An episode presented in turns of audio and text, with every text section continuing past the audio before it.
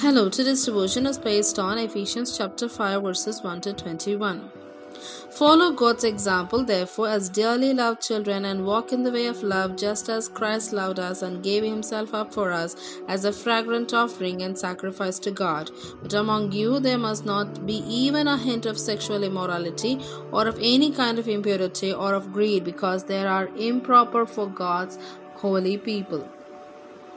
Nor should there be obscenity, foolish talk, or coarse joking, which are out of place, but rather thanksgiving. For of this you can be sure, no immoral, impure, or greedy person, such a person is an idolater, has any inheritance in the kingdom of Christ and of God.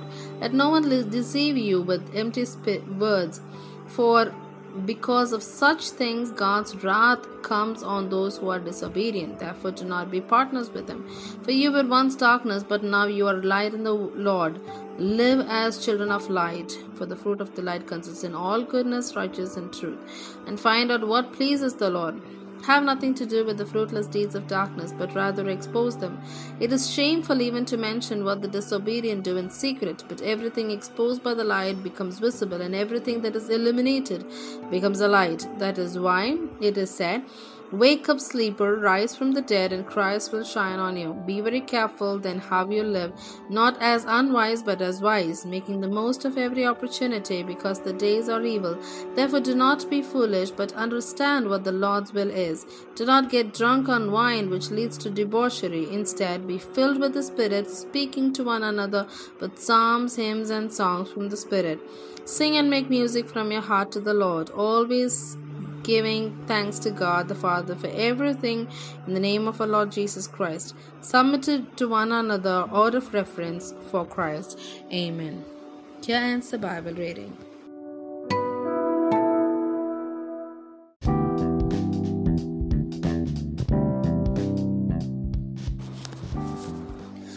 Imitating Christ's love as good citizens. Character is much better kept than recovered. Thomas Paine. Be imitators is a call to copy our Father God as His beloved children.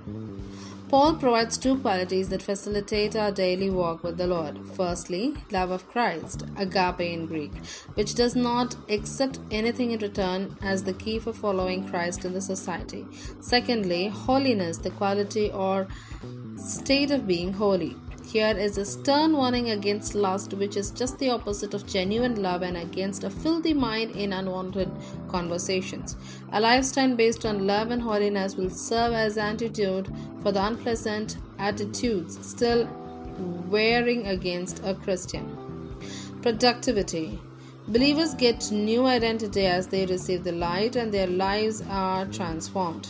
The new identity will result in fruits of moral and ethical character. Living in light is not an opportunity to live a cozy life, but there is a responsibility to be concerned about those in darkness. It helps people understand the ugliness of sin. Maturity. Our Christian life should no longer be based on the values of the world, but on what the Lord wants us to desire and do. He places options to choose between wisdom and foolishness. Believers are to avail of opportunities to live for God, learn the will of God, and walk accordingly. Unity. Paul commands the believers to be filled with the Holy Spirit. A person drunk is under the influence of the alcohol, and the Spirit-filled Christian is under the influence and power of the Holy Spirit. Be filled is a command to the Christian community, and it is an ongoing experience. There cannot be inherent unity in the fellowship without filling of the Holy Spirit. Lord, help me imitate the love of Christ and exhibit Christ-likeness in my life. Amen.